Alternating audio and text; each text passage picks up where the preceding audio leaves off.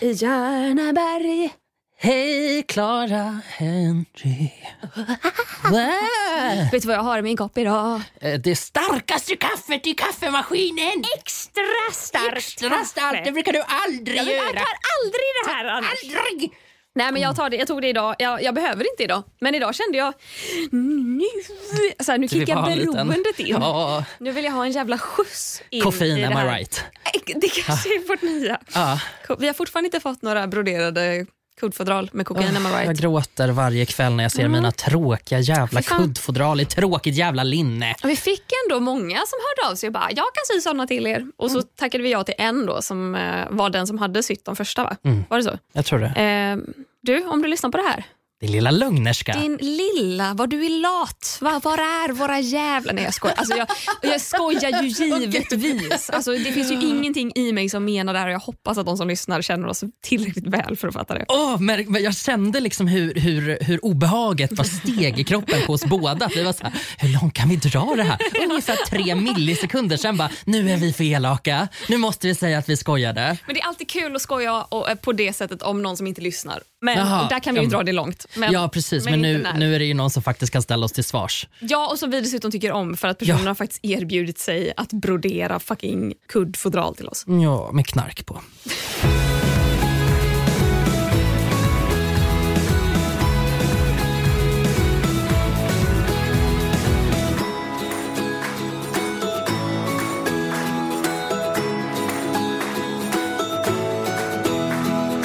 Okej, okej, okej. Nu är vi igång. Idag är det stora Aj. avsnittet. Gud, det var Robinson-final i söndags. Ja, äntligen. Gud, alltså vi har ju inte fått prata. Eller, alltså, jag, eller när du har inte fått prata Nej. om det. Jag har ju kunnat prata om det, men jag har ju ingenting att säga. Jag vet ju inte så mycket. Nej. Mer än det jag vet nu. Men nu är det officiellt. Alltså nu kan ja. jag liksom skriva upp på C V:t att... Eh... tjugo tjugo kom två i Robinson. Det är så jävla du... fett. Det är liksom häftigt. Alltså jag menar, det hade varit häftigt bara om du kom med. Ja. Men jag personligen, eftersom det här ändå handlar lite om mig, hade tyckt att det hade varit lite tråkigt om det liksom inte hade gått så bra för dig. Alltså så här, om du hade åkt ut på det där sättet som om, om nykomlingstemat hade suttit ja. i väldigt mycket liksom, att så här, i, och du hade åkt ut direkt. Mm. Det hade Utrösta. varit jävligt tråkigt. Då hade det varit svårt att tycka, ja, hade varit svårt att tycka att det var fullt lika cool som nu när det frustrerade jättebra. Ja. Och det är det bästa vi vet. Ja, alltså det, det är så sjukt när jag tänker på det. För jag trodde ju aldrig att jag skulle gå så långt. Jag, jag minns till och med en gång, och det måste ha varit i finalveckan tror jag, när vi kanske var sju kvar eller något sånt. Jag och Kristoffer tar en promenad på stranden. Vi inser att nu är, nu, det är final den här veckan, vi är inte många kvar. Alltså allt beror på vad det är för typ av tävling. Vi kan båda stå i final. Och Kristoffer säger... Jag vill stå i final med dig. Jag tycker att det ska vara du och jag som mm. gör upp om det här. För det hade varit så mäktigt. Och jag hade varit så glad oavsett om du eller jag vann. Och jag kände väl inombords att står du och jag i en final, Kristoffer, då vet vi båda att det är du som vinner. Look at you, you monster. Look at you, you big, big, big boy. Big boy. men, men jag kände ju liksom rent hjärtligt samma sak. Att det hade varit mäktigt att stå i final. Två utmanare som kommer in och går till final Visst. tillsammans, som har liksom kämpat sida vid sida mm. eh, och att liksom stå i final mot sin bästa polare, det hade fan varit mäktigt. Men, men så sa jag till honom att ja, men jag tror inte jag vill vara i final. Jag vill mycket hellre liksom åka ut och sen sitta där nyduschad, mätt på den här hejarbänken där med alla andra och bara se på och kunna njuta av en final. Och bara så här, man är där, man ser det, men man slapp tävla. För att jag hatar att tävla. Man slipper den pressen och den oh, stressen. Så när man väl insåg att oh, jag kommer behöva tävla den här jävla finaljäveln. Alltså då, där och då var man ju så glad och tacksam. Liksom. Man kunde inte tänka på någonting annat än att så här, nu är det final, efter mm. det får jag ringa mamma. Mm. Det, är så, ja. det är så knäppt. Liksom. Jag sket ju lite i finalen, men Men man slog ändå på sin tävlingshjärna. Mm. Uh, ja. Du hamnade där, det är mm. klart, det är så jävla fett. Jag behöver aldrig göra om det igen. Du behöver aldrig göra om det igen. Eller, du kanske kommer in som en, som en joker. De mm. kanske gör som en Paradise Hotel där de alltid slänger in typ, inte Rebecca Stella från en programledare, men uh, Paui, Pauli, Pau, i, Pau. Pau. Rätt antal stavelser. ja, alltså. ja, eh, ja, men alltså, jag har ju fått frågan, inte från T V fyra givetvis, men från liksom, journalister eller från andra liksom, att, så här, om de gör som en liksom, typ champions, alltså, så här, mm. folk som har varit med i tidigare All Stars, ah, All Stars mm, exakt, visst. Att de plockar folk från tidigare säsonger som får komma och liksom, få revansch. Mm. Nej, eh, jag vet inte. Alltså, det roliga är att jag kan ju inte säga att jag hade tackat nej, men jag kan ju inte heller säga att jag hade tackat ja, utan jag hade nog verkligen. Det är lite nära nu. Det, är ju, det har ju inte gått så pass lång tid, och det har ju absolut inte gått så pass lång tid sedan du såg upplösningen på televisionsapparaten nej, heller. Nej, nej. Så att det kanske är lite nära i tiden liksom. Absolut. Ja, när fan får jag frågan om typ fem år? Jag tror fan jag hade tackat ja då. Alltså, I ren eh, mediakåthet. Ja. The truth comes out oh. at last. Oh. Ja, nej, men folk har väl säkert gissat nu då, eller vet om sen tidigare, att vi ska prata om Robinson idag. Ja, och det har vi ju lovat till och med. Ja, vi har lovat det för ett par gånger. Ja, precis. Och, och vi står alltid för våra ord när vi lovar saker. Exakt. Även om det tar ett litet ett tag innan vi, innan vi gör det. Mm. Så det, det är temat för, för dagens avsnitt. Vi har fått frågor från våra lyssnare. Ja. Eh, massa frågor. Det var Vilket jättekul. Vi uppskattar som fan. Eh, vi kommer läsa upp alla frågor anonymt. Ja. För säkerhets skull. Vi vet inte vem som vill vara anonym och vem som inte vill vara det. Och du har inte varit tillräckligt tydlig med att du inte vill vara anonym. Du måste specificera. Läs mitt, mitt namn. Jävla I G-namn. Mitt jävla för- och efternamn. Och det har vi inte fått in. Så vi kommer läsa dem helt anonymiserat. Okej, okay, men ska vi... Ska vi get this party going eller? Get the party started on a Saturday night. Ja, jag också faktiskt. Okej, vi kör. Men jag tycker att vi flyttar oss tillbaka till början av den här historien. Ja. Nu är det augusti tjugonitton. Ja, ja, stämmer, ja. stämmer. Du har fått veta att du kommer med i Robinson. Ja. Vad mer vet du? Ingenting. Nej. Det, det börjar med att jag får en bekräftelse på att du är med. Som en mejlbekräftelse så här. Hej, tack för din ansökan. Ja, ja. Du är antagen. Du är antagen. Eh, och eh, det här är ju någonting som är liksom f- som följer med genom hela inspelningen, att du får inte veta någonting förrän det är dags. Mm. Och jag tror att det handlar om liksom psykologin i det hela, att som deltagare ska du veta så jävla lite som möjligt. Jag menar, man har ögonbindel när man åker båt till ön där vi tävlar. Och, det, och det, jag tror verkligen det bara är för att desorientera oss. Att vi, inte ska, vi, ska, vi ska inte ha en aning om vart vi är. Vi får inte veta vad klockan är. Vi får inte veta någonting. Liksom. Vi får inte veta vilken dag det är. Vi skulle kunna fråga någon liksom, inslagsproducent eller fotograf. Bara, visst är det torsdag idag? Och mm. de skulle inte få svara på det. Nej, det bidrar väl till, till stressen. Att man inte ja. kan kontrollera sin situation överhuvudtaget. Och, ja. och därigenom blir det väl kanske lite roligare tv. Ja, tänker jag. Så jag hade ju... Det här var i juli då. Jag fick veta att du kommer resa iväg i augusti. Mm. Och jag sa, när i augusti? Och de sa, det, det återkommer vi I om. I augusti, bitch. Och jag var bara, men det är alltså trettio dagar, kan du säga ungefär? Wow. Och de sa, ja, du kommer resa eh, runt... Först sa de runt den första. Mm. Sen sa de runt den tionde. Jag reste den sextonde. Mm. Så att de sköt fram det liksom hela tiden. Mm. Och jag gick och var nervös och så. Så att det jag gjorde var att jag gick ut och köpte kläder. Jag började verkligen grundligt planera vad jag skulle ha på mig och så. Och den här planeringen, kom den från din egen hjärna då? Eller kom ja. den från att du, att du... Då hade inte du fått en lista över att det här Nej. behöver du plocka med dig. Utan... Nej, men jag känner ju folk som har varit med i både tjugoarton och tjugonitton. Just, ja. Så jag frågade ju dem. Och de hade ju kvar sina listor. Mm. Så jag utgick från att det skulle vara samma. Och då är det ju liksom en kortärmad, en långärmad. Ett par långa byxor, ett par korta byxor. En baddräkt, bikini, mm. badbyxor. Um, ett par stängda skor, ett par sandaler. Mm. Ett par trosor, en B H. Mm. En huvudbonad. Så jag gick ut och bara merino-ull, bitches. Liksom köpte grejer som skulle hålla varmt. Aha, för det hade du också kollat vilken ull du skulle ha på dig. Ah, ja, men den bästa ullen. Den ja, dyraste den jävla bästa skiten ullen. På Naturkompaniet ska jag ha. Ja, ja, ja, för fan. Ja. Ja. ja, men fan vad nice. Men när ni åker dit då, då åker ni, ni får flyga. Mm. Ni får fly- flygen, flyger ni tillsammans? Ja, eh, de som var med från början åkte fyra och fyra. Ihop med Oj. då en... Ja. Liksom deltagaransvarig. Ja, deltagaransvarig. Så ja. vars enda jobb är att se till att ja, ett, att de ska komma fram då ja. såklart, men också två, att de får inte prata med varandra. De får prata med varandra om världsliga saker, men de får mm. inte prata med varandra om personliga saker. Och det är ju liksom en, en grå skala. Men jag vet att Julias gäng, de satt och, för att liksom ha någonting att prata om men inte avslöja för mycket, så satt de och gissade vad de andra gjorde. Så mm. de sitter och gissar att Ola jobbar inom bygg. Och ja, men jag tror att du är från Borås och jobbar med det här. Och han sitter och bara, aha, okej, okay, okej. Okay. Kan man tro. Mm. Jag tror att Christove jobbar med hypnos. Exakt. eh, nej, men, och jag och Janni reste ju tillsammans. Men vi fick ju våra resor, eftersom alla redan var där när vi började resa från Sverige, så åkte ju vi enskilt. Och vi fick ju ingen information alls. Det var verkligen bara, här är din biljett. Hör av dig om det blir något strul. Mm. Um, men Janni råkade stå bakom mig i incheckningskön. Så när jag liksom hade checkat in, klev åt sidan för att lägga ner mitt pass i min väska, så hör jag att killen bakom mig liksom får frågan, ah, vad är din slutdestination? Och han säger Fiji, och jag vänder mig om och ser en ensam kille med liksom ett handbagage, och jag var bara, gud vad vi ska vara med i samma grej. Så vi började ju prata i London liksom, och sen ja. reste vi hela vägen ihop. Ja. Och, sen, och då trodde jag att det var vi två som var utmanare. Ja. Men sen när vi väl var framme, då var vi framme på kvällen, så sov vi en natt, gick upp på morgonen. Jag sitter på min lilla uteplats på det här. Ja, men det är som ett så här väntställe. Det är liksom Slussen på något sätt. Ett litet, ett litet, litet resort. Man bor, mm. man bor i små stugor typ. Um, finns ingenting att göra. Det är på en ö. Mm. Um, och då satt jag på lilla uteplatsen i min lilla stuga, och då plötsligt kommer Hulken själv gående, och jag är bara, är det här ytterligare en deltagaransvarig? You big big boy. Men då säger deltagaransvarige som går med honom att ja, ah, Klara, här är, här är din här är din medtävlande Kristoffer. Och Kristoffer bara, hallå, hallå typ. Och jag bara, hej Klara. Och vad, vad sa han? Hallå, hallå. Så här, springer hundra miljarder tankar genom huvudet på mig. Jag bara, fy fan, han är så jävla muskulös, jag måste få ut honom fort. Ja. Dra åt helvete kärringjävel, sa ja. du. Och hoppades att han skulle försvinna, men det gjorde han inte. Nej. Och vi fick ju inte prata med varandra alls. Nej. Vi fick ju sitta på våra små, vi hade ju varsin liten stuga och satt på våra små uteplatser. Och när det var mat fick vi gå och hämta mat och sen gå in och sätta oss i våra stugor. Och hur, att, hur länge var ni här ungefär innan ni kom in i tävlingen?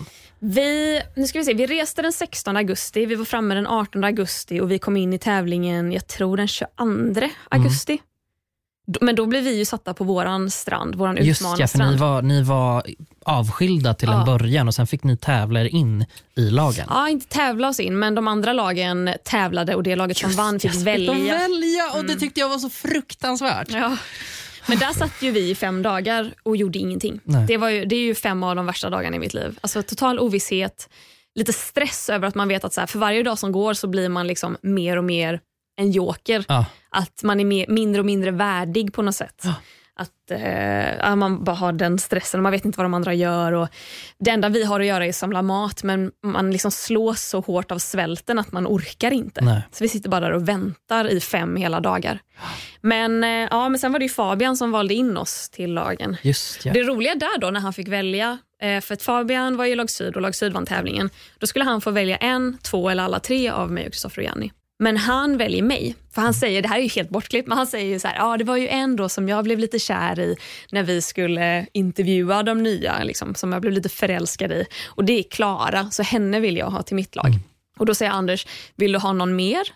Och han blir helt så här, jaha, vad, får jag det? Och Anders bara, ja, du, du, ska, du får välja en eller två eller alla tre. Och han bara, jaha. Eh, och då är det väl någon som säger i Anders öra, för att Anders bara, så här, vänta, vi, vi, vi kommer ta om hela det här.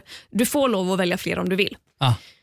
Okej, Fabian, vem är det du väljer? Och han bara, jag vill ha Klara och Kristoffer. Ah. Typ. Ah. Så att, jag lyssnade ju på en podd där de säger och bara, ja men det är klart att han vill ha Kristoffer, men han tog väl Klara med för att vara schysst typ. typ och jag nej. bara, no bitches, nej, han vill nej. ha mig. Han vill Stoppa ha pressarna, mig.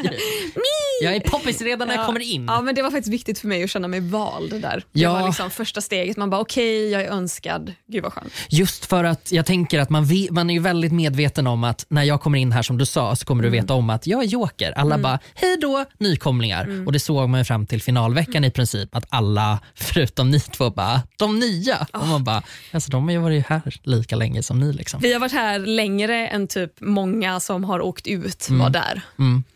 Så, ja, ja. okej, okay, men så ni, ni kommer in i lagen mm. eh, och hur ser det ut, hur ser dagarna ut där? Det är lite mer strukturerat än det var när ni satt på er egna strand. Ja, för att där har de ju ett tydligt upplägg, produktionsupplägg. Mm. Eh, en, man snackar om att det är tio inspelningsveckor. Eh, många deltagare snackar om att så här, nu har vi varit här i sju veckor. Och det är ju inte hela veckor, utan en vecka är ju fyra dagar. Mm. Och då är första dagen på veckan pristävling. Andra dagen är reality-dag. Då liksom filmar de när vi hämtar ved, hugger upp kokosnötter, det kanske är lite intriger. Det kanske händer någonting det i, det kanske händer någonting i lägret, att man liksom man får man får priset av pristävlingen kanske. Mm. Tredje dagen i immunitetstävling. Nej, vänta lite nu, säger jag fel. Nej, tredje dagen i Robinson tävling såklart. Mm. Där man tävlar om vem som ska hamna i öråd. Mm. Och fjärde dagen, sista dagen på veckan, är immunitetstävling och öråd. Och det här upplägget, är det någonting som du räknade ut as you go along med din lilla anteckningsbok som var din personliga sak? Ja, det var liksom... Eller, det, det var ingen som sa de, bara att det här, så här kommer det se ut. Liksom. Det, det hade de ju, liksom de som redan var inne hade ju redan varit med om två sådana veckor när vi kom in. Ja, ah, just ja, det också. Så att de, de hade ju koll på hur det gick till. Ja. Är ni ensamma på den stranden då? Eller finns vi, jag, det... Janni och Kristoffer? Eh, nej, nu tänker jag när ni är, nu när ni är inne, mm-hmm. inne hos uh, The Real Deal, The O Gs. Mm. Är det ni som är där? Vad är det för typ av personal runt omkring? Alltså ibland så är det så här, mm. läkare! Och så kommer det två personer, man bara, de har vi aldrig sett för. Nej. Var de också här nu? Alltså vi hade ju... Ehm... Jag har ju kollat upp, det, alltså jag är en nörd, jag har ju kollat upp vart i övärlden de här, liksom alla öar var. Ja. Så Lag Nord har ju en, eller de hade en egen ö, en väldigt liten ö, så de hade en strand där. Och sen var tävlingar och öråd på en separat ö. Och Lag Syd då var på en väldigt stor ö, en strand där. Och ens område är ju väldigt avgränsat.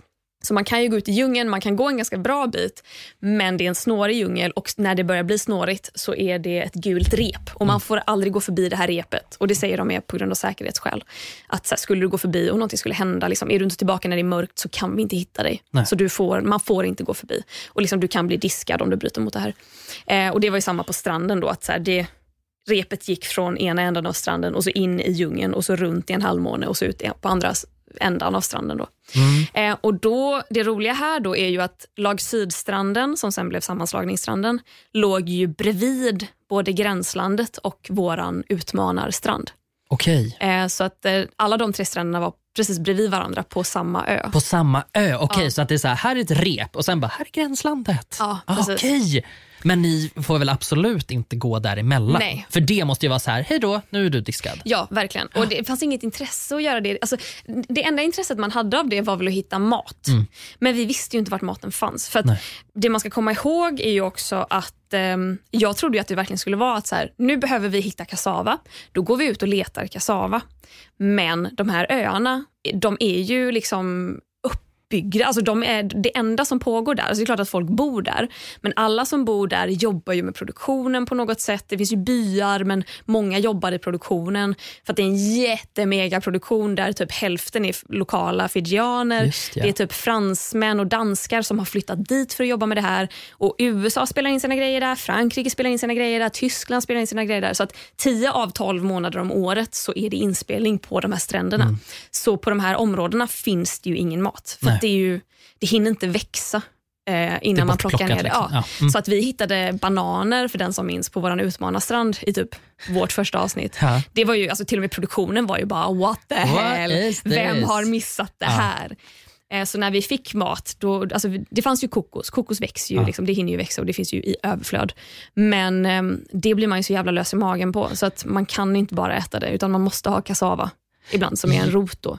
Så att som ibland en potatisliknande rot. Exakt, som man, man kan... kokar. Just ja, precis. Så att då var det ju liksom att man fick så här, gå ut i djungeln och bara, nej men ett kassava-träd! Och så typ rycker man upp det för att de har bara så här, nu har de svultit tillräckligt, nu planterar vi ut ja. kassava-trädet här. För det är ju en ganska, det är en ganska återkommande fråga. Folk undrar, hur gick det med maten? Ja. Vad fick ni för mat? Får ni mat av produktionen? Hur gick det med din vegetariska kost, Klara? Ja, vi får ju ingen mat av produktionen, såvida vi inte vinner den. Men allt vi får av produktionen visas också på tv. Mm. Så det är, verkligen, det är verkligen så tufft som det ser ut att vara. Eh, ser man oss inte äta i ett avsnitt så har vi förmodligen inte ätit det. Det går avsnittet. Inte att flörta sig till en extra kassava. Nej, det, det är absolut inte. Ja, vi, vi kom ju på ett sätt att vi insåg att så här, nu, nu har vi inte, från och med imorgon har vi ingen kassava kvar. Mm. Om vi alla i synk säger idag att kassavan redan är slut och att vi är väldigt hungriga, då kanske de tittar på det och känner att nu är det snart dags. Och då de. kanske vi får kassava tidigare ja. än ja, planerat. För det där måste ju vara en säkerhetsaspekt också, som de ja. alltid, att de alltid har koll på och monitorerar att folk mår mm. okej okay, i misären. Det är klart ja. att ingen kommer mot toppen, men att det är ändå så här, okej okay, det är ingen som verkar eh, hålla på att dö i alla fall. Men vi är ju aldrig ensamma heller, ska ju nämnas. Vi har ju produktionsteam som är med oss från att solen går upp till typ en timme innan solen går ner. Och solen går ju upp klockan sex på morgonen och går ner typ sex på kvällen mm. ungefär. Um, men sen har vi alltid en nattvakt. Ah, och det, okay. det är en person som kanske tvåhundra meter bort, alltså förbi där vi får lov att vara. finns det liksom produktionshyddor eller typ tält. Mm. Och där sover nattvakten. Och ibland är nattvakten uppe och filmar med en liten handhållen kamera. Just ja, för att man ska få en härlig ja. vy över landskapet. Exakt, mm. och, men oftast, oftast så märker vi inte av nattvakten, utan den finns där ifall att någonting skulle hända. Mm. Och samma, vi har en kista med typ solskyddsfaktor, myggspray för att det gick eh, denguefeber. Just um, ja. Typ sådana mm. grejer. Där ligger det också en walkie-talkie. Och den är liksom nöd, nöd. Alltså skulle någon få typ hjärtstopp mitt i natten, då kan vi tillkalla läkarna. Mm. För de bodde ju på produktionsön. Mm. Och då kommer liksom de med helikopter. Alltså, så här. Men den är verkligen bara i nödfall. Det mesta går ju att lösa, men i första hand gör man det inte. Alltså det, det är lite, när det är kris, absolut, mm. det är klart man använder walkie-talkie, men det är inte liksom... Och nej, jag behöver borsta tänderna. Nej, precis. Nej. nej. Jag har ett myggbett. Har ni jag har ett myggbett. Kan ni snälla kalla hit läkare nu? För sådana grejer, tandhygien och, ja. och liksom hygien i stort, mm. det har ni mer själva? Nej, nej, det är ju det. Vi fick ju den här listan på saker vi får ta med, och det gäller klädesplagg. Mm. Sen får man lov att ta med sig om man går på någon medicin. Alltså medicinska grejer ska godkännas av läkarna. Men jag fick ju till exempel ta med min astmaspray ifall att jag skulle få ett anfall, eller anfall, lol. Nej, men ifall jag skulle få svårt att andas, till exempel under tävling. Det fick jag ta med mig.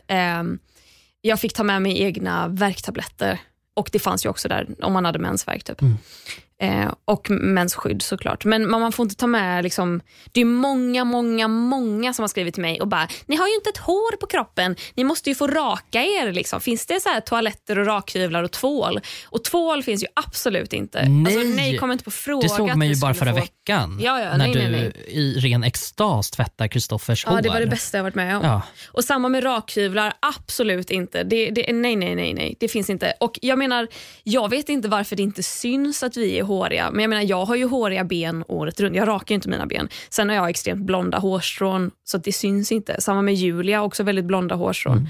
Vi alla har ju hår i armhålorna. Men vi ska också komma ihåg att så här, det här är inte vad man ser I R L. Det här är vad tv-kamerorna fångar upp. Och tv-kameror kan liksom skapa en väldigt snygg bild. Mm. Eh, och tv-kameror kanske inte fångar upp. Om de får syn på Klara Henry. Exakt. Då jävlar blir det en snygg bild, vill ja. jag lova. Nej, men alltså det är verkligen, det, tro mig när jag säger att vi var håriga. Mm. Alltså vi alla hade väldigt håriga ben. Och vi var väldigt håriga under armarna. Men sen, jag tror att vi lyfter sällan på armarna. Och jag menar, har man blonda hårstrån och de filmar med liksom teleobjektiv på någon tävling kanske. Det, det syns liksom inte. Det är klart, när ni kastar er runt i sanden och i ja. vattnet. Eller så liksom ligger ni i någon, någon röd solnedgång liksom där på ganska bra håll. Ja. Det är klart att det inte syns liksom. Nej. Men det var väldigt många som, som ställde den frågan. Ja, det var det verkligen.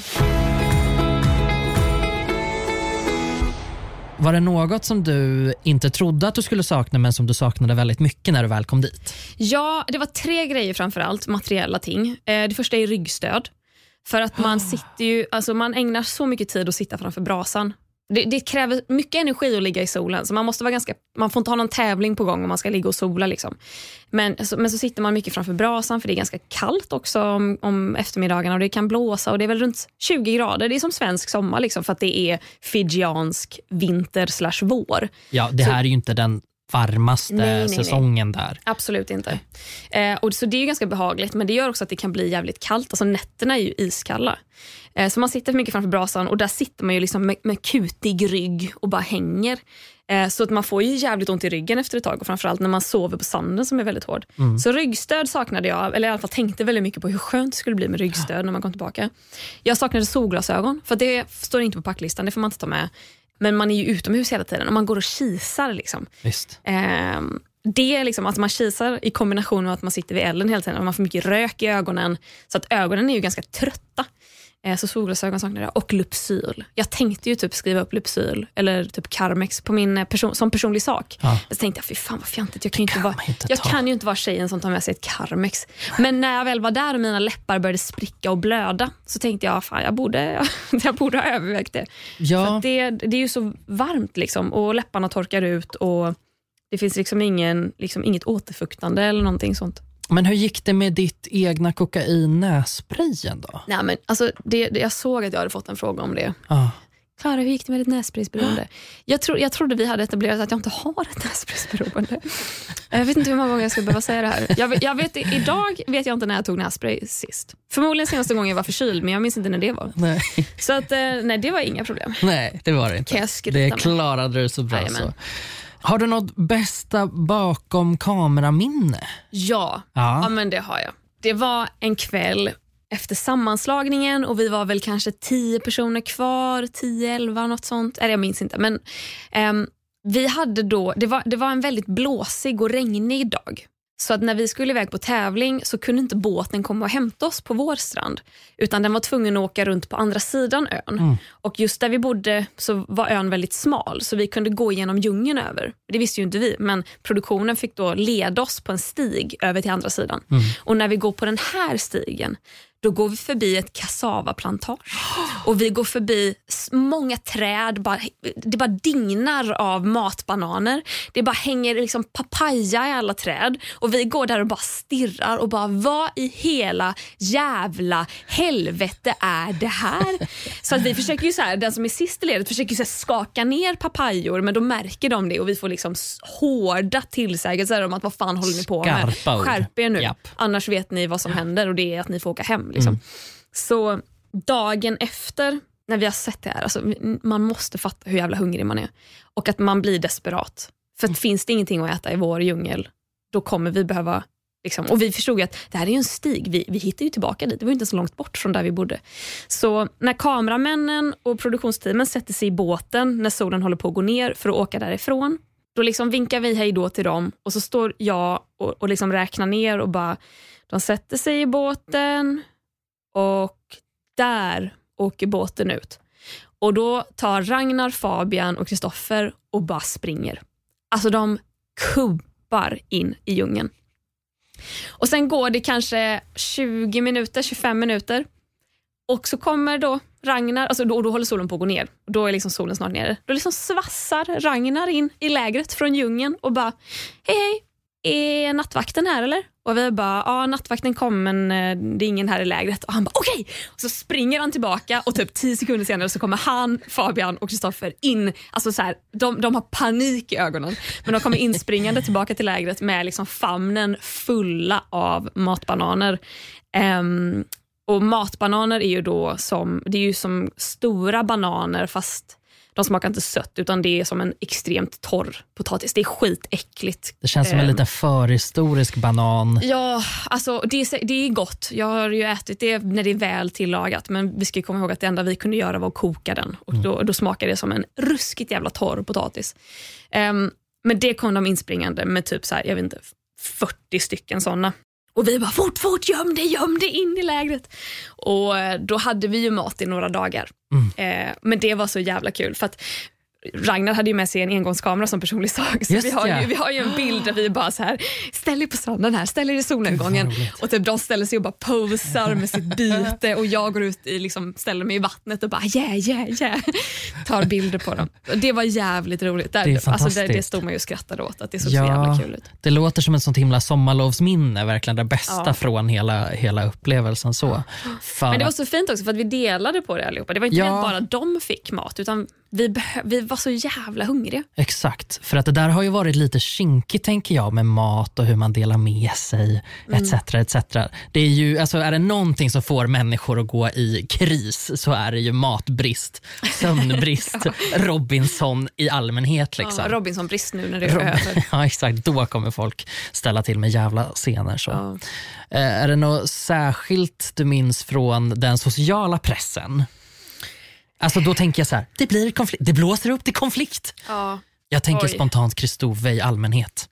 Ja, alltså Christove har ju i tv framstått som en helt annan människa än den jag lärde känna. Okej. Okay. Um, Christove, alltså den sista veckan har ju handlat mycket om Christove och Mattias. De sista Visst. veckorna till och med. Och min uppfattning, jag tror att vi alla hade olika uppfattning där och då såklart. Men Christove var ju en person som alltid var glad, behöll lugnet, hade han en dålig dag gick han iväg, och vi sa väldigt tidigt, för att man, man är så jävla skör, man pallar inte om någon håller på och är grinig, eh, sen har man sina dåliga dagar och det respekterar man, men då måste den som är grinig göra sitt bästa mm. av situationen eller, eller bara gå iväg. Ja. Och man, och man, man accepterar det. Alla hade, alltså Julia hade fruktansvärd P M S en dag och var så jävla liksom, grinig. Men att hon bara bet ihop när det behövde liksom, hjälpas till i lägret. Och sen gick hon iväg och pratade med Pria om det. Mm. Och jag köper det. Medan då eh, Mattias var den som gnällde högt. Och typ, han hjälpte aldrig till i lägret. Och det var en gång vi skulle bygga om lägertaket. Och då hade jag blivit liksom, lite arbetsledare för det. Och då började han lägga upp palmbladen åt fel håll. Och det som är katastrofen med det är att då regnar det in. De måste ligga på ett visst sätt. Just, så att ja. Vattnet rinner neråt och inte rinner igenom. Och då sa jag det till honom och han tyckte att nej, jag har rätt. Och då var jag lite så här, ja ah, men... ska vi fråga de andra då? Han var bara, kan vi göra? Och då frågade jag de andra, jag bara, hörni, så här, hur ska palmbladen ligga? Och de bara, ja men så som du har lagt den, Klara. Jag bara, mm. Och då gick Mattias iväg och var skitgrinig ja. resten av dagen liksom. Så att han hade en otroligt grinig attityd ja. Och den tycker inte jag har framgått i tv, utan han har ju liksom fått vara lite offret i det hela, medan Christove har framstått som en liksom maktgalen, manipulerande. Och att alla har räknat ut Christove en efter en på ja. något sätt. Att alla sitter och säger, honom kan man inte lita på. Nej, Nej. Och, men sen fattar jag, för vissa var ju verkligen så här, bara, åh jag orkar inte. För att Christove är ju väldigt så här, om man frågar hur är läget idag? Och han är bara, det är helt okej. Okay. Tack för att du frågar. Och vissa tröttnade på det. Ja. Och jag menar, det köper jag. Jag tyckte att det var skönt för att det var någon som var i nuet och det var någon som var lugn och jag, är, jag behöver någon som är lugn. Och han lyckades hålla det ändå konsekvent ja. från början till slutet, vilket ja. jag tänker på något sätt skvallrar om att det här kanske inte är helt påhittat. Liksom, utan det här är någonting det är som han, han är. Har, det är sån han är. Det är säkert någonting han har tränat jättemycket på mm. för att kunna vara så pass eh, i, i nuet som han är. Mm. Och jag menar, Mattias var ju extremt missunn när andra vann och extremt självis när han själv vann. Mm. Och det framgår ju inte riktigt, alltså det framgår ju att han är en dålig förlorare, men jag tror att det är svårt för de som tittar att fatta det riktigt när man är så hungrig och skör. Att så här, mm. alla är verkligen, det är klart att alla är tävlingsmänniskor och vill vinna, men ingen är en sån liksom missunnsam person, mm. girig person, gnällig person som Mattias var. Alltså no offense Mattias om du lyssnar. Jag vet ju hur du är när du är mätt och det är mycket, mycket bättre. Men alltså jag, jag, jag får ju tillbaka känslan när jag läser allas kommentarer om att så här, fy fan för Christove, jag hejar på Mattias, han ska få upprättelse. Jag bara, nej vad fan är det ni snackar om? Ni har missförstått. Ni har missförstått. Och det här med att Mattias kom tillbaka och sa att det är Christove, Kristoffer och Klara som styr alla, ingen vågar säga något. Man bara, ursäkta? Vad fan, jag kom in som en jävla joker. Ingen är kompis med mig förutom Kristoffer. Jag känner mig jätteutanför. Det här är någonting du har hittat på i din egna skalle. Och jag mm. menar, jag kan inte så här, jag är bara glad att jag har kommit in i en pakt ja. där vi hjälper varann. För jag har ju blivit ifrågasatt, bara, varför paktar du med Christove? Man bara, för att han var snäll mot ja, mig. Prak- och han var, han var snäll någon? Mot alla. Man, han var lite flummig och folk, vissa klarar inte av det. Nej. Men han var aldrig elak mot någon. När han röt ifrån mot Mattias så hade Mattias för fan suttit och gnällt för honom i en halvtimme och inte lyssnat på vad han sa. Jag hade också brunnit av. Ja, men folk undrar ju lite grann hur i helvete man lyckas att prestera i sådana här fysiskt ansträngande tävlingar när man då har kanske ätit en halv kassava-bit oh. till frukost och eventuellt saltvatten droppe till lunch. Jag vet fan, helt ärligt, jag fattar inte vad som händer i kroppen, men jag tror att man får sån jävla adrenalinrush eh, att, det bara, att det går av bara farten. Plus att kroppen säkert har vant sig också vid liksom, omställningen på mm. något sätt. Man vänjer sig vid svälten, sjukt nog. Mm. Eh, och, och, ja, det, det, jag, jag fattar inte riktigt det heller. Men, men man är ju helt slut efteråt. Alltså man är ju, man är ju döende när man kommer tillbaka till lägret. Man ja. orkar ingenting. Man måste se till att samla ved och öppna kokosnötter innan man åker på tävling, för att efteråt så orkar man grundläggande ingenting. Behov bara, ja. man måste se till ja. att lösa det. Jag förstår det. Om du får sätta ihop ditt optimala dream team, drömlaget N O ett, det här är alltså V M i fotboll nittiofyra. Vilka sätter du ihop i det laget? Ja, alltså jag läste den här frågan och tyckte den var jävligt rolig. Det är ju då ja, av svinkul. Årets deltagare. Ja, alltså det är inte eh, av, såhär, av Marilyn Monroe. Nej. Nej, men jag tänkte faktiskt mycket på det här.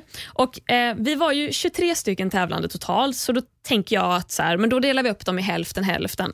Eh, och det är ju lite taskigt att kalla det för ett vinnarlag och ett loserlag. Men om jag ska sätta ihop mitt optimala lag, då kommer vi att vara jag, givetvis. För jag ska, alltså jag måste säga, jag tycker jag har varit stark i den här säsongen. Jag trodde att jag skulle komma in och bara, ja ah, men jag är tjejen som är lite svag. Men alltså jag kom trea i tre tävlingar. Jag vann en tävling och sen kom jag tvåa i final. Alltså, jag är jävligt stolt med min egen prestation. Det tycker jag absolut att du ska ha, va? Så jag tror att jag hade varit jävligt bra att ha i ett lag. Visst. Kristoffer, givetvis. Ja. Min vapendragare och typ oövervinnerlig på allt som har med typ kondition och styrka att göra. Sen vill jag ha med Fabian och Ragnar. Mm. De är båda liksom smarta, lite filuriga, men också starka och bra på simma och så här. De är mångsidiga. Bra i tävlingar. Ja. Sen vill jag ha med Eva. Eva åkte ju ut direkt, men hon, alltså om jag ska gå på bara yta så ser ju hon ut som en riktig jävla bulldozer. um, Eva var hon som hade rakat huvud och så här väldigt muskulös ah, kvinna. Ja, just ja. Ja. Ja, henne, hade henne jag gillade ha. jag jättemycket. Ja, jag gillade fan också henne. Jag tyckte det var så synd att hon åkte ut. Jättetråkigt, ja. Sen hade jag velat ha med Nina. Eh, Just, ja. Om vi bortser från det faktum att Nina aldrig pratade med mig. Jag försökte inleda samtal med henne så många gånger, men hon typ svarade på frågan och gick därifrån. Jag bara, varför hatar du mig, Nina? Skitsamma. Jag hade velat ha med henne ändå, för att hon är liksom så, för det första, bidragande i lägret. Hon ja. var liksom toppen på att hämta ved och typ bara få saker gjort. Men hon var också skit skitbra i tävlingar, stark, et cetera. Sen hade jag velat med Hasse och Jonas, för att obviously tävlingsmänniskor, och jag tror att jag hade kommit bra överens med dem. I alla fall Hasse. Visst. Jonas har jag ju träffat efteråt och tycker att han är jätteskön, men jag har ju förstått det som att han mådde väldigt dåligt av hungern, och då tror jag att han var lite låg där, men Hasse verkade glad i alla fall. Ja. Eh, sen hade jag velat ha med Cruz, för att eh, jag tycker att han förtjänar en bättre chans än den han fick i ett lag med Raymond. Jag tycker att han blev dåligt behandlad. Han är också så här jävla naturmänniska som verkligen är bidragande i ett lag. Visst. Jag hade velat ha med Angelica, Pia, skitrolig, stämningshöjare, bara asbra. Jag tror, hon var ju dålig på den här tävlingen när de skulle hålla upp en sandsäck, men jag kan fan tro att hon var, skulle varit bra på många andra tävlingar. Eh, och så slutligen hade jag velat ha med Christove, så att ja. han kunde liksom hypnotisera oss till att göra bra ifrån oss. Till att ha det moralförstärkande. Moralförstärkande. Och också stark person. Han har ju vunnit flera tävlingar också. Var inte det hans personliga sak? Moralförstärkande bilder? Jo. Vad är det? Är det porr? Nej. För det vet jag att någon har sagt det, så här, det är liksom pinuppor. Jag bara, vad fan? Va? Nej, absolut inte. Aha. Nej, jag såg dem aldrig, men jag tror, jag kan ha fel nu, men jag tror att det var bilder på hans familj. Ah, jo, men det är väl klart. Och så ja. tittar man på dem och så blir man lite nöjd. Ja. Liksom. Och då skulle alltså andra laget vara Julia, Pria, Mattias, Micke, Janni, Sissi, Pia, Ola, Linn, Jossan, Katarina och Raymond. Just ja. Och de kommer jag inte motivera varför. Raymond kan jag ju förstå, man ju obviously, jag vill inte ha han i mitt lag. Men de andra, härliga människor, men eh, jag tror inte de toppar ett lag. Alltså Raymond var väl en sån himla guldklimp just tv-produktionsmässigt. Ja, när de bara, ja, nej, det, alltså det, de var ju stormförtjusta ja, när, han, när han gled in. Mm. Är han den som du tycker att du har kanske stört dig mest på? Eh, nej. nej, jag har stört mig mest på Mattias. Men på det är Mattias. väl för att Raymond hade sin prime av assholeri eh, innan jag kom in i Lag Syd. Working it like his, it's his profession. Ja, ja, sanningen. Okej, okay, men slutet av tävlingen då? Ja. Vi har, alltså är det finalen vi snackar om nu? Ja, finalen. Du har tagit det jävligt långt. Mm. Vet du vad som kommer att hända här? Nej. Alltså, det här är inte heller någonting som du kan dra av referenser. Så här, men förra året så gjorde de den här tävlingen i finalen. Och alltså vi gör ju ingenting annat än att spekulera. Det är Visst. det enda vi gör. Um, och det, man blir så trött på att spekulera till slut. För man har inte gjort någonting annat än att spekulera i en månads tid. För man, är så, man lever så mycket i ovisshet. Så mm. till slut så ger man bara upp den.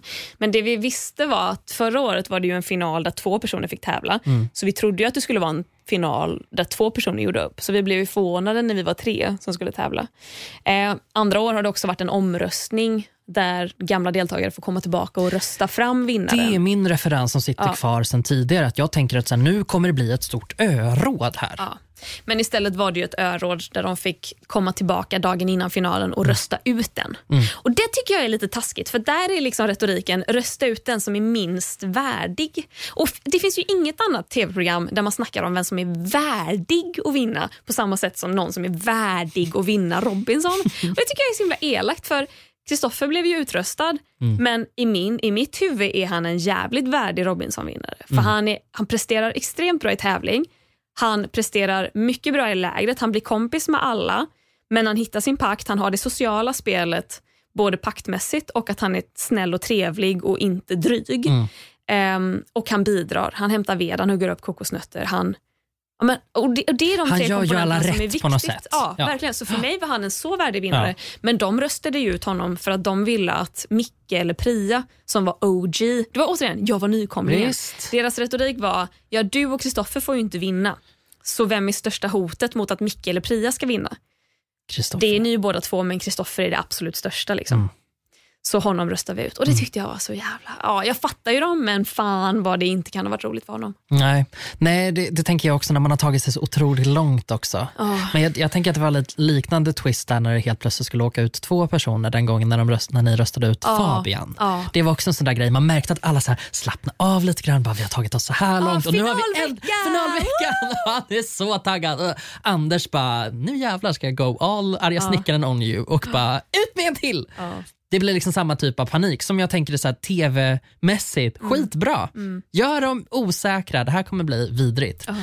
Hur ser de dagarna ut då inför finalen? Om, från örådet till att ni faktiskt tävlar. Det är ju bara en natt däremellan. Eh, eh, som det också är på tv. Liksom. Att vi har det här sista örådet. Kristoffer åker ut.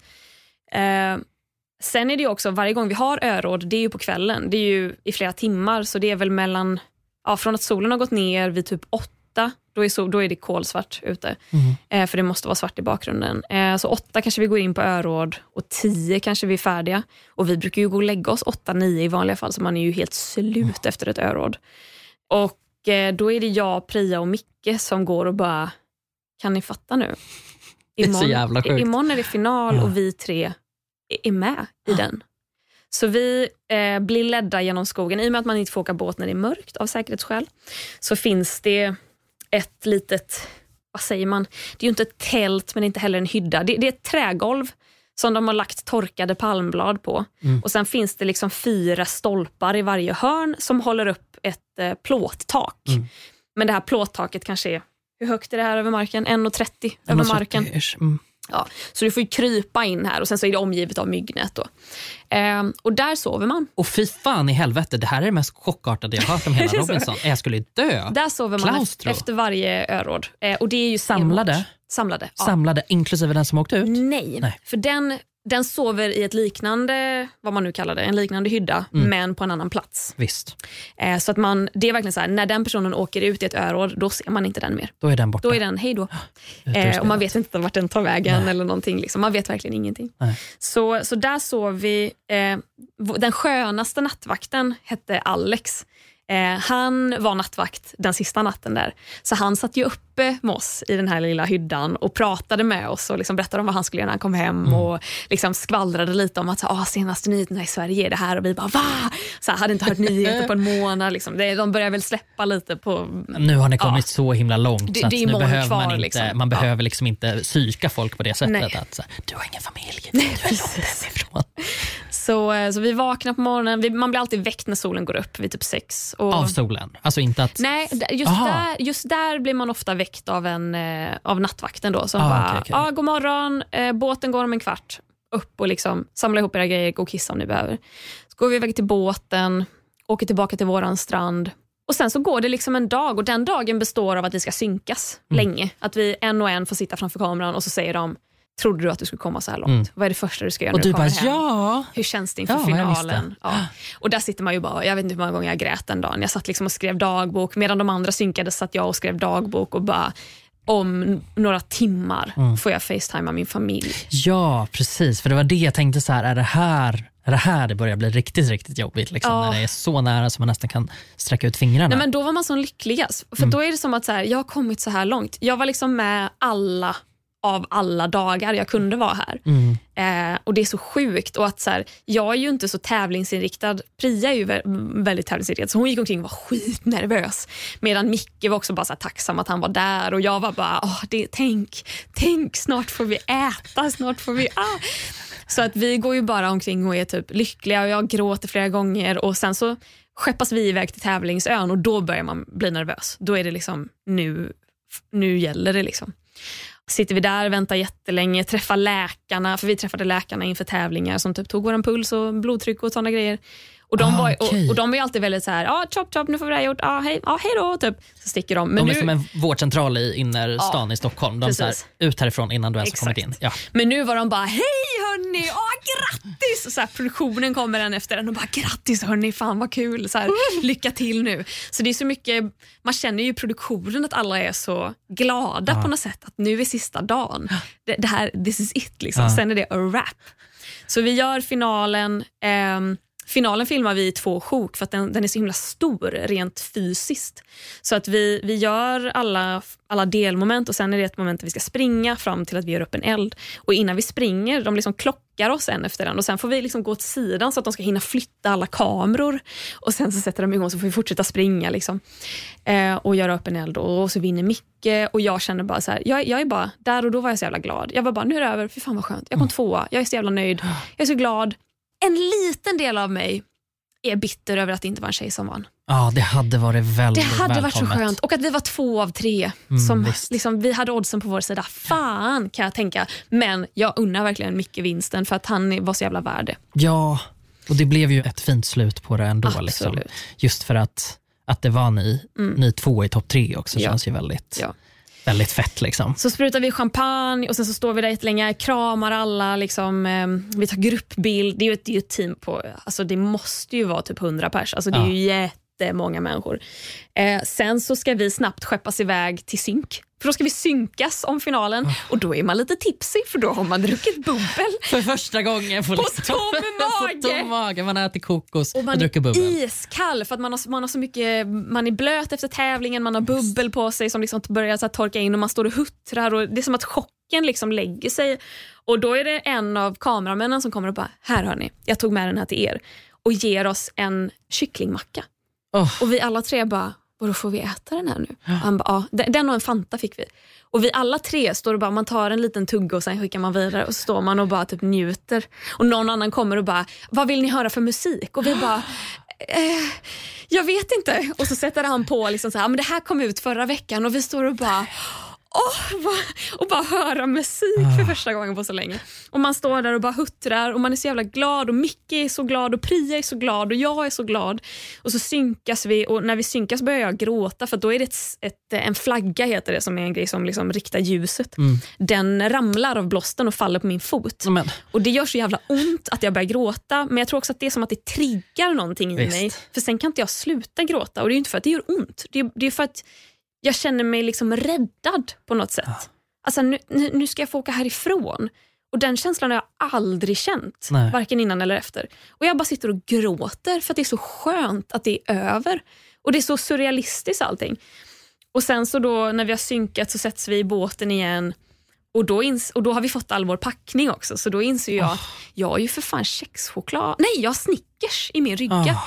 Tre stycken, sjukt nog. Det var väl jävligt bra. Så jag tar upp alla tre och bara, Micke, Pria, jag. Och där sitter vi bara i tystnad och bara ser hur den här tävlingsön bara försvinner iväg ja. I fjärran. Medan vi sitter och nibblar på våra Snickers och vi är helt färdiga. Då är ni klara med det. Ja. För vad, vad händer då då? Och, åker ni liksom, skeppas ni iväg och bara, här är flygplanet, hejdå. Nej, där kommer vi då till den här väntön då med Just de här det. små stugorna. Där mm. de... De, ungefär de som var med sen sammanslagningen tror jag Visst. sitter och väntar de, och de har ju varit där och tittat på finalen så de, de kommer ju ut och när de ser att vår båt kommer och alla står och bara wow, typ, de tar massa bilder och de filmar och man kommer i land och man bara ni är så fina allihopa, ni har nytvättat hår oh. och man bara, alltså, det är så mycket man vill göra för de bara, det finns mat, det finns mat, gå och ät och man bara, men jag vill ta en dusch alltså, jag, just nu skiter jag i maten jag vill tvätta mitt hår bara tvätta bort. jag vill bara ta en dusch så att Jag, jag kommer in i min stuga och bara tar upp min väska och så kommer inte jag ihåg koden, kodlåset till min re- resväska. Så jag bara, åh helvete. Så jag får låna kläder av Pria. Oh. Liksom. Hon ger mig trosor, skjorta och jeans. Och eh, så får jag låna shampoo av han som äger hela stället som är någon australiensare som bara, men du vilken tur, min, min flickvän åkte härifrån igår. Hon lämnade kvar sitt shampoo och balsam, ta det du. Och jag bara, thank you. Treat yourself. Så att man bara tar en dusch, man bara, åh. Och man tar så god tid på sig. Det är, liksom, det är ingen stress nu. Och sen så kommer man ut, man går ut i matsalen, där sitter folk och äter, det är buffé. Eh, jag äter, jag har en bild på det, jag äter lite nudlar, två sushirullar, eh, två eh, bläckfisk, friterade bläckfiskringar och lite fisk. Mm. Och det är pyttelite. Men i mitt huvud är det så jävla mycket mat. Jag dricker en bärs och det var så jävla gott och typ bara... Ja, alltså det, det är så overklig känsla. Och sen så när man har ätit, och det är så sjukt att det tog så lång tid. Jag hann duscha, göra mig i ordning, äta och sen tog upp min mobil första gången. Ja, det var precis det jag tänkte fråga. Ja. Var är mobilen någonstans nu? Ja, jag nu? hade inget intresse av min Nej. mobil liksom, överhuvudtaget. Då var du avvänjd. Ja, så då tog jag upp den och bara, nu har jag gjort det jag vill göra. Jag ville äta, jag ville duscha. Nu ska jag ringa min familj. Mm. Så då ringer jag eh, min familj och alla svarar ju direkt. Och bara, hej! Typ. Eh, ja, och bara prata med dem jättelänge. Och sen så eh, var det så konstigt att sova själv. För att man är så ova- man, man sover ju alltid med andra och väldigt nära andra. Mm. Man ligger ju och skedar varandra för att det är så kallt om nätterna. Och då plötsligt ska man ligga i en mjuk säng helt ensam. Och ensamheten var nästan lite jobbig. Så jag gick mm. in och la mig hos Kristoffer. Han, ja. För han tyckte också det var jättejobbigt att sova själv första natten. Så han var ju bara, vill du sova hos mig? Jag bara, ja, svaret är ja. Fuck yeah. Ja, så det var, det var gött. Då kunde vi ligga och snacka där skitlänge. För man mm. kan ju inte sova efter det.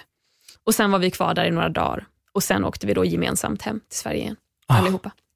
De kom ni hem till Sverige. Så kom vi hem och så mötte du mig på Arlanda. Ja, där, ja. Stod, där stod vi några kompisar och, och väntade tillsammans med dina föräldrar. Ja. Som överraskade dig. Ja, jag visste inte om att Nej, du skulle visste inte om att han skulle komma. Nej, det var jävligt gulligt faktiskt. Nej, men det var ju svinfint. Jag har en jättefin bild på dig när du bara typ ha! Ser jätteglad ut och har ingen aning om vad det är för kamerablick som, som flyger liksom. Nej, nej.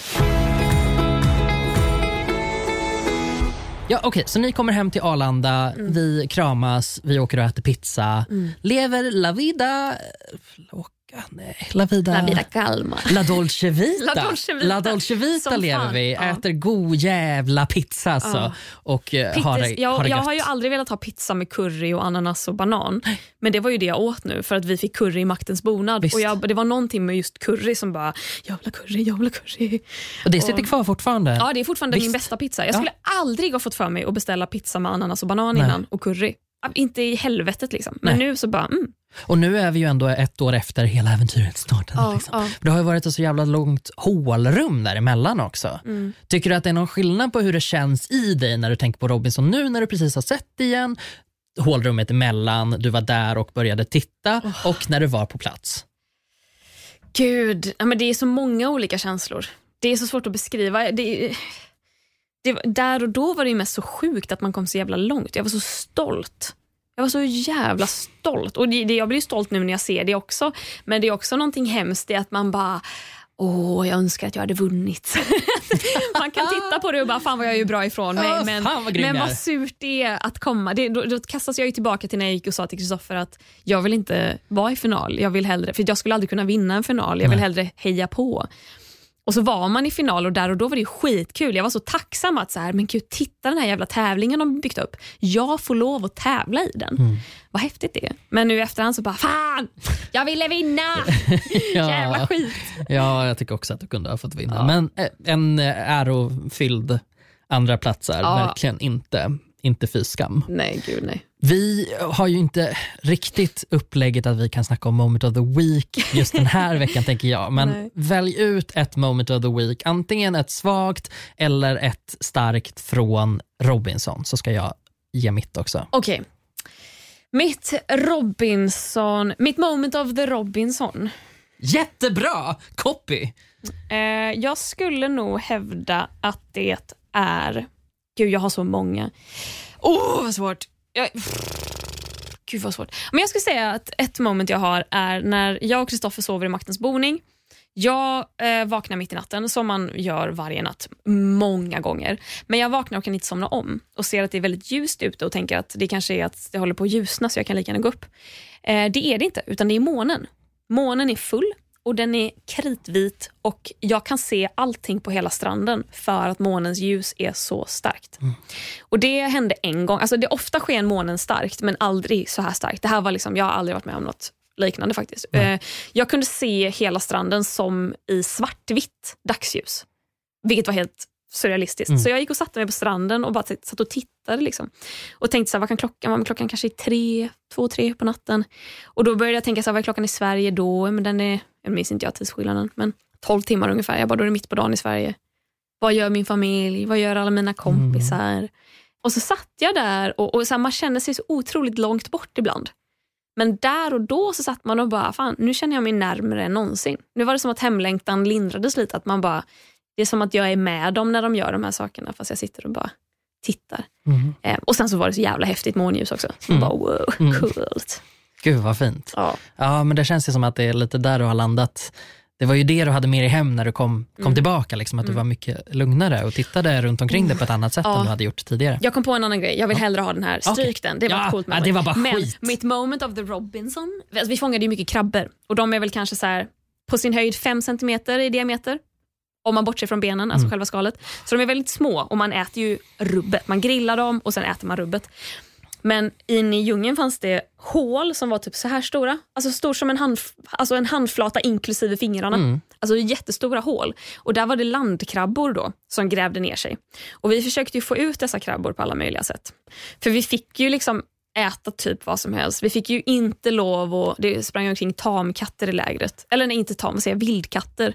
Just, eh, för att det var en ö som var bebodd på andra tamkatter. Sätt. Ja, en liten persikatt. En ragdoll. Ja.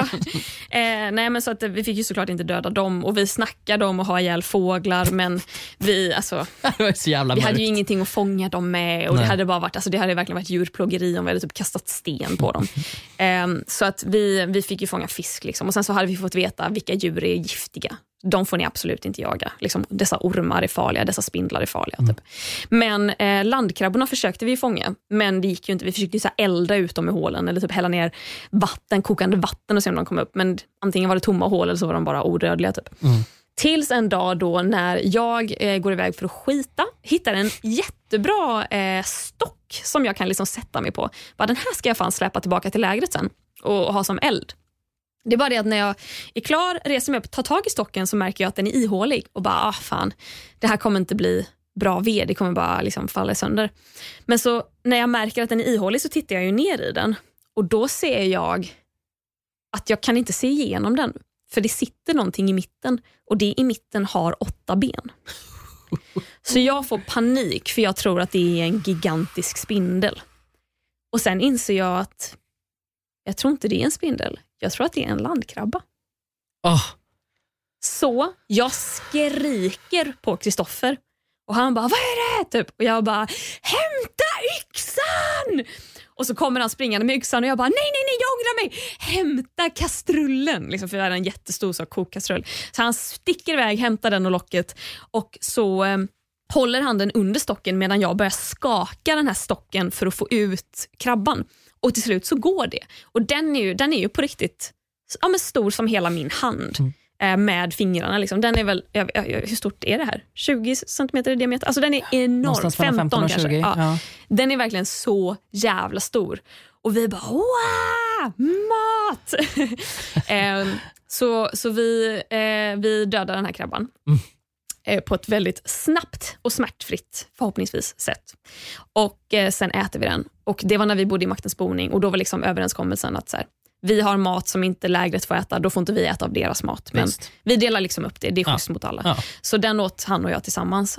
Och Micke då hade ju länge drömt om att fånga en landkrabba. Och liksom göra till, till laget. Men, så vi, vi, liksom, vi fångade den och sen sprang vi till lägret och bara kamerateam, kamerateam, fort, vi har fångat en landkrabba. Och Micke bara, har ni fångat en landkrabba?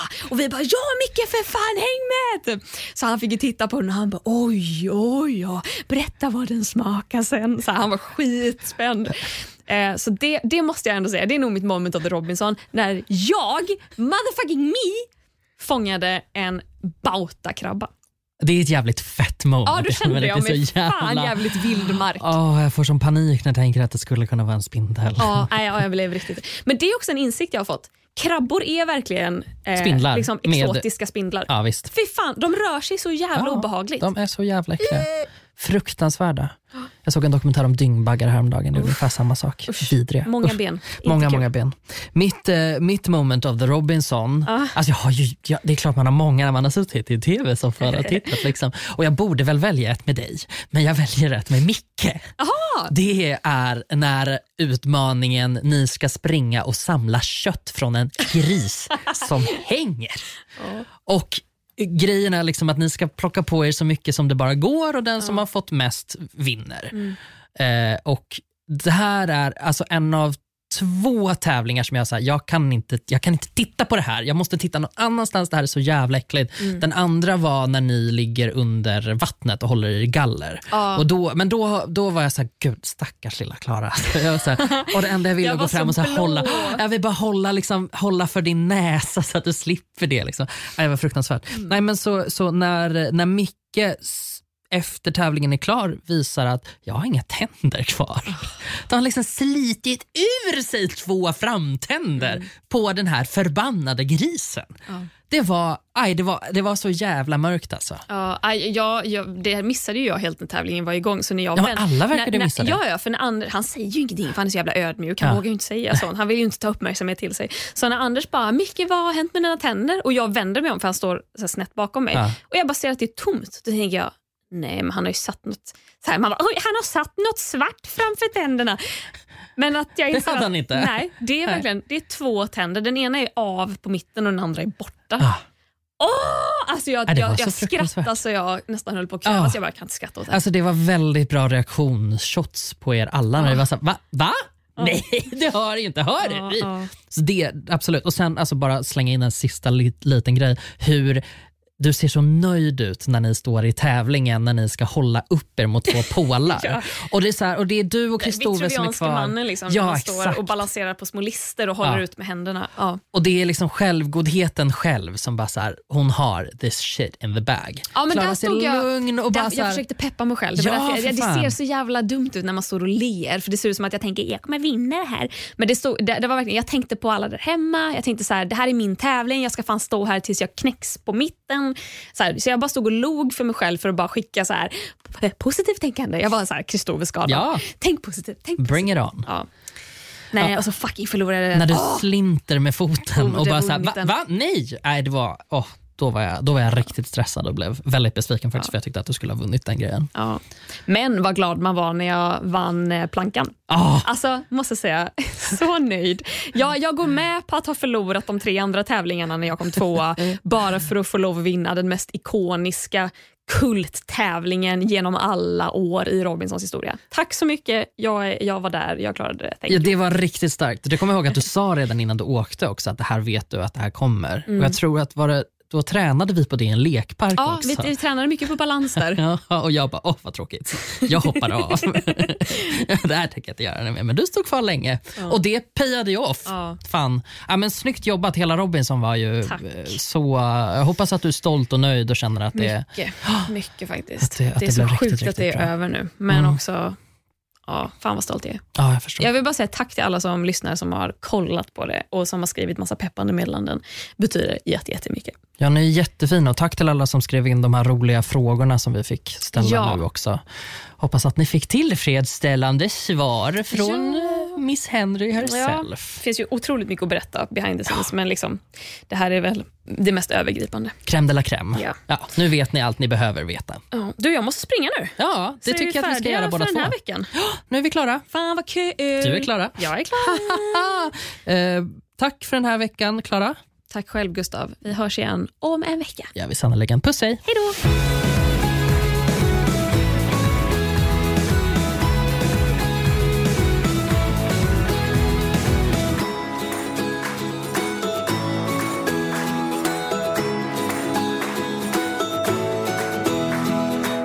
Produceras av I Like Radio. I Like Radio. Nu startar fotbollsfesten på Circle K. Testa våra nya French hotdogs och dressingar med smak av hela fotbolls-Europa. Italiensk parmesan, nederländsk ostdressing och engelsk sour cream and bacon. Just nu köper du en för trettiofem, två för femtionio eller fyra för nittionio. Vilken är din vinnare? Vi ses på Circle K i sommar.